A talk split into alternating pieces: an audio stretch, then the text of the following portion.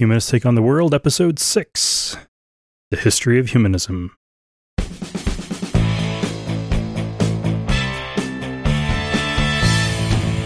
Welcome to another episode of Humanists Take on the World. I am Dustin, and joining me is Lauren. Hello.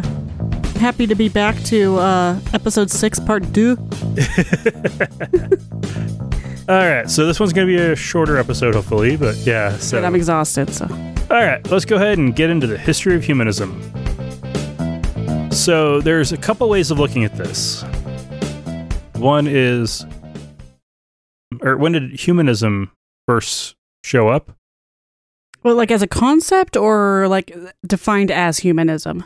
Yeah, that, or when did the the the ideas that gradually moved that way start? Okay. So, and then we will get, there is some criticism on that where humanists are often like to claim the starts from way, way back. And then there are Christians who hate that because those people weren't atheistic humanists. They were pagans and Christians. And why are you taking their stuff and misusing it like that? Because Christians have never done that. So, okay, so where that starts, the Greek philosophers were among the first people, at least, that have been captured in writing, actually did philosophical ideas on, you know, human well being and the like, and democracy and all that kind of stuff. And then that helped inspire the Romans as they were developing their empire. And then the Dark Ages happened and that was lost. That started getting looked at again in the 13th, 14th, and 15th century, in, mostly in Italy, Okay. the Italian Renaissance. Renaissance. That was the Renaissance. Was they found all these old writings about these interesting philosophies and started doing studying of classical literature, which that was the Greek classics, Greek and Roman classics. Yeah. And that was studying the humanities as opposed to scholastic study, which was just studying medieval theology. And Had really crappy book fairs. so it did prompt some, you know, for the most part, it didn't quickly start getting more schools, but it did spread around through some of the seminaries because at that point, effectively, every school was a seminary. It just existed to make clergy. and one of the big drives of that early level of humanities study was well, more people should be literate and educated. And some people even suggested should have a say in how the government and church are run. Hmm. That if we had an educated populace, then we might be able to have, you know, a more liberal society. Right, because the general idea is that people are stupid and they need to be ruled over as such. Right. When, you know, if your entire population, if, if say, realistically, with much of medieval Europe, the people in the royal court who were the, you know, the, the, the lords in the royal court and the king and princes might have been able to do some reading and writing, but probably not much. The term clerk, the person who takes, writes down notes. right, it was all dictating. uh, that word clerk is actually just a modification of the word cleric because through much of the Middle Ages, it was church clergy who were assigned to the royal court to work as the clerk Yeah, okay. because it was basically They were literate. it was basically only priests who knew how to read and write even though they mostly only knew how to read and write Dead languages. in Latin. and okay, it, it is quite. At that point, it was more literary Latin, and the distance between the literary Latin and the spoken Latin in Italy at the time um, would have actually been not a whole lot further separated than English is at present, with the difference between the spoken language and the written language. Okay. Because there's always a divergence there Yeah. and the church always keeps whenever they can they try to keep the written language as static as possible so anyway that did end up resulting though in humanism spreading through or the the, the humanist or humanities study studies spreading through the clergy and into the universities. And there were popes who were fans of the humanities. And most of the Protestant reformers were students of the humanities. Right, that's the fun stuff to study. Uh-huh. So, like Martin Luther, Wycliffe, uh, Calvin, Zwingli, and a bunch of others, they were all part of the humanities movement, which that is currently being referred to. It wasn't at the time, but uh, in the 20th century, that started being referred to as classical humanism. Oh, okay. And Who came up? Do you know who no, I don't. I, I don't know who who that came up. trend made made popular by? uh, mostly to distinguish it from the at the time the weird Unitarians that were calling themselves humanists. Mm-hmm. Okay. And how's that different from the you know? See previous episode. Uh, so the In case this was all sounding somewhat familiar. right. So then the the interest in in the humanities also included an interest in going back to the writings, to the actual written record, and to actually examine them and debate them and do scholarly work with the stuff. And that ended up being a big part of why the Protestant Reformation happened. There were priests who were actually interested in reading the Bible and debating with each other what it meant and not just blindly following tradition. Yeah. It's good to have a pen pal. so, of course, that mindset did travel through the Protestant Reformation and into the Congregationalists and the Puritans and the Unitarians. And for the most part, humanist organizations have been formed from something that would be reasonably recognized as that country's version of, of Unitarianism, or it's a lot newer than that. okay. So, like the the uh, Humanist UK used to be the British Humanist Association, predates the American Humanist Association, or its earlier version by a bit, and it was kind of the similar vein as what happened in the U.S. Uh, the U.S. is kind of interesting because it's well very well documented and has gotten a lot of press attention over the years. Started with 1927 with Unitarian professors and students at the University of Chicago, which is a Unitarian college and seminary, uh, starting to move away from, you know, they, they were abandoning, they were m- much more willing to be outright vocal about not being believers in a God Okay. than most Unitarians were at that time. Even though there had been atheists in the Unitarian Church for decades by that point, Yeah, but they weren't loud and proud. They were not loud and proud. And so they viewed it as at that point in time, the Unitarians had moved fully away from Christianity, and it was time to move them away from theism and into the modern world as the beacon of reason and science and progress, progress and all of that good stuff. So, aka libtards. I believe is what some refer to that. yeah, yeah. Uh, so they launched the New Humanist magazine, which calling it the New Humanist suggested suggests that they were referring to the reformers as being the old humanists Okay. or the founders of classical education as being the old humanists. And that's not wouldn't have been too confusing for a bunch of academics because sometimes students of the humanities or humanities professors are referred to as humanists because they study humanities, Right. similar to a biologist who studies biology. so there's a little bit of con- you know ambiguity there sometimes and uh, so yeah they went with the new humanist magazine and the goal of that was to try to to convince unitarians to abandon traditional religion even more uh, you look at unitarians they have abandoned traditional religion but not as much, or at least at that time, had not as much as they were hope. These guys were hoping they would. Around the same time, Charles Francis Potter founded the First Humanist Society of New York.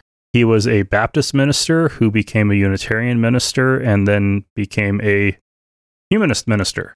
Uh, his congregation included John Dewey, Julian Huxley, and Albert Einstein. Oh, okay.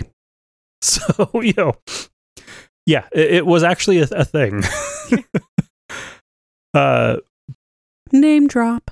he wrote a book uh, that was Humanism, a New Religion. And his goal was for humanism to be a non theistic religion that would be a new religion for a new age and a way to help humanity move forward. Okay. Uh, so that was the New York humanists, while the Chicago humanists were more just wanting to continue to work with the organization they were already in. Right. Do you think they had epic prank battles? A rivalry of sorts? in 1933, uh, they the leaders of the fledgling humanist movement uh, published the a humanist manifesto. There were 34 national leaders who worked with them to write that, including a philosopher psychologist who was John Dewey, uh, and a number of, of Unitarian ministers. Like when you look at the list of signatories, about half to two thirds were Unitarian ministers. The rest were scientists, journalists, and lawyers. Yeah. Uh, two years after that, the Humanist Fel- uh, Fellowship became the Humanist Press Association, which published the New Humanist and the Humanist Bulletin. Uh, which was kind of funny with that is that kind of follows with the uh, Adventist path of Publish. they were, you know, the Adventist church didn't want to be an official church for quite a while, so they had a publishing association. And that was the closest thing they had to a church government. Yeah. It's so weird. It was just a publishing It's a weird way to think about it. Yeah. But uh, it worked, I guess. And the, the, the early humanists did that with, yeah, the, the closest thing to a national organization was the National Publishing Association, which at that point was still mostly being run by humanists, er, by, was still being run by Unitarian ministers. Uh, and apparently the Unitarian hierarchy didn't care, which is cool. Like, have your little magazines. Yeah. Stay out of our way. Uh, 1941, Curtis W. Reese and John H. Dietrich, who were both Unitarian ministers and humanists, uh, converted the Humanist Press Association to the American Humanist Association. Drop the publishing. Dropped the publishing is- and made it into like took it from being a publishing organization to a membership organization. Okay. Okay. That makes sense. And at that time, they dropped the goal of establishing anything that would look really like a religion. And they wanted it to be a a completely non-theistic and completely secular organization that would organize advocates and work for the mutual education of its members, uh, whether they are religious or not. Even though, if you read the first Humanist Manifesto, uh, to agree with that manifesto, you were absolutely saying that religion is bad for the world and needs to be destroyed. it was a little more softly and, you know, 1933 flowy language.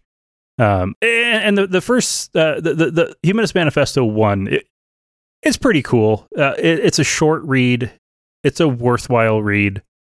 Uh, they promote democracy and free speech, the elimination of poverty and class struggle and like there was definitely some early Marx influence in it Yeah. and uh you know scientific advances and you know really good stuff uh by the 1970s they felt the need to do the humanist manifesto 2 which is incredibly long and the TLDR is they felt the need to distance themselves as much as possible from the Soviet Union and communist China.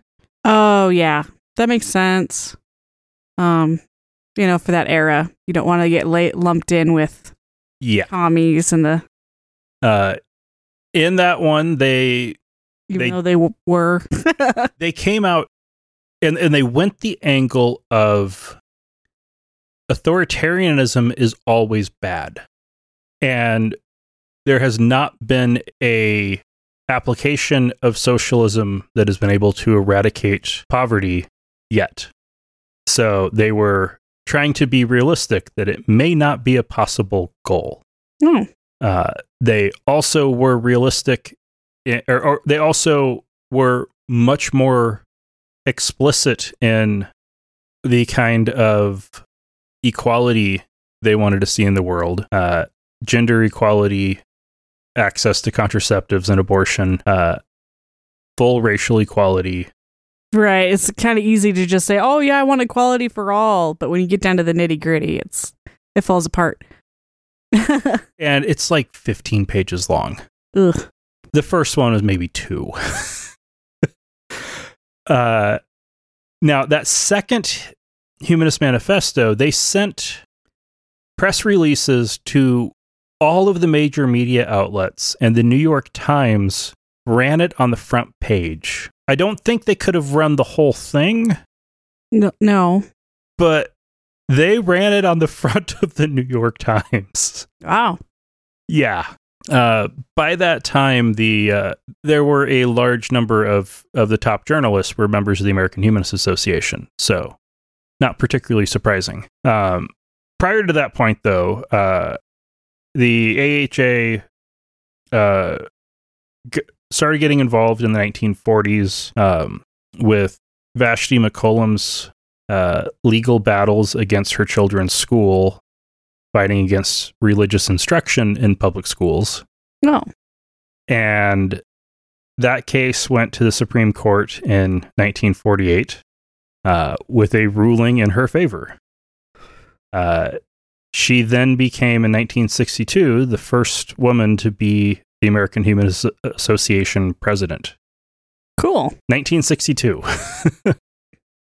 Margaret Sanger was Humanist of the Year in 1957, and she was honored with that uh, for her activism for birth control and sex ed. And uh, You use some more of that now. That was around the time that the AHA actually started actively cha- uh, advocating for abortion rights. Uh, specifically in the 1960s, uh, they helped form the Religious Coalition for Reproductive Choice and NARAL Pro Choice America, which are both organizations that exist today that still advocate for safe and legal access to abortion. Uh, the 1980s, of course, with the uh, satanic panic, humanists were frequently targeted. And the organization has just continued to grow and do its thing. Yeah. Uh, outside the US, there have been humanist associations who have done very similar. Uh, Humanist UK, formerly the British Humanist Association, uh, has been actively working on almost all the exact same things for about the same amount of time. uh, the Netherlands has a humanist, a humanist association that was established in uh, shortly after World War II, and one of their big pushes has been with humanist psychology, Oh. which is specifically a style in counseling that is focused on critical reasoning and using that to cope with trauma and irrational thoughts. Okay. That's cool. Yeah. Um, and there is uh, also, of course, an international uh, organization for uh, the different humanist groups to to work together. Um, now, like I, I started off with, humanists will often cite Plato as one of the you know Plato and Epicurus as some of the earliest humanist thinkers. Great, that sounds good. They were not humanists. Gives you credence. Uh, calling the Protestant reformers and the early founders of uh, liberal education humanists, they were not humanists. It wouldn't be so. So, in a lot of ways, the critics are right. That is co opting their legacies for something that they weren't aware of or would have supported. Right. On the other hand, it's justifiable to call them proto humanists. Yeah, they were this they were the beginning, you know, philosophies that eventually evolved into what we now know of as humanism. Yeah.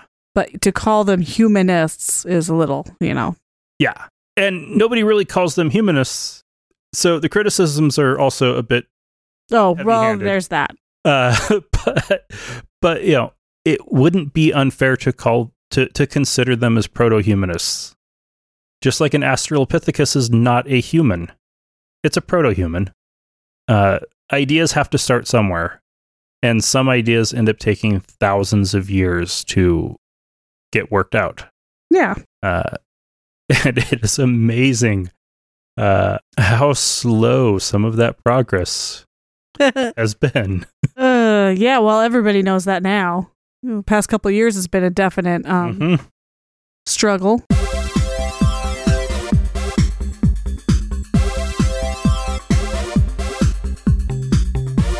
All right. Well, I've got a little update on something I talked about about a year ago, and that's my uh, cholesterol and blood pressure. Both are still high. Uh, and I started some blood pressure medication, so that should help out. And under the current guidelines, yeah, it's basically been high since my early 20s and was even borderline as a teenager. So apparently it's, you know, something genetic or, you know, anatomical there with that.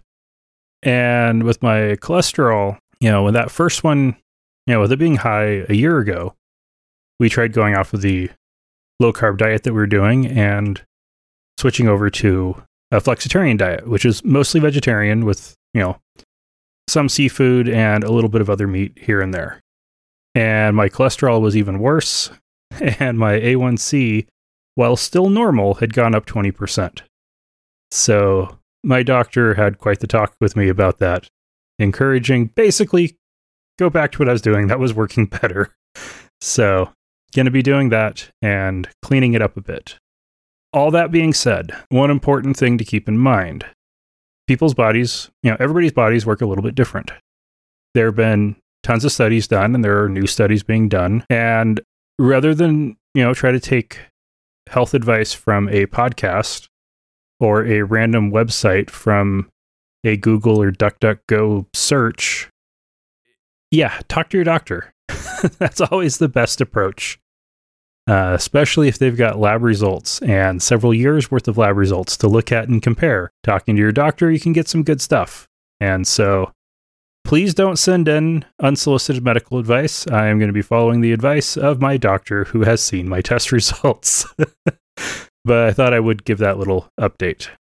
All right, we don't have any feedback. Furky123 did have a interview suggestion.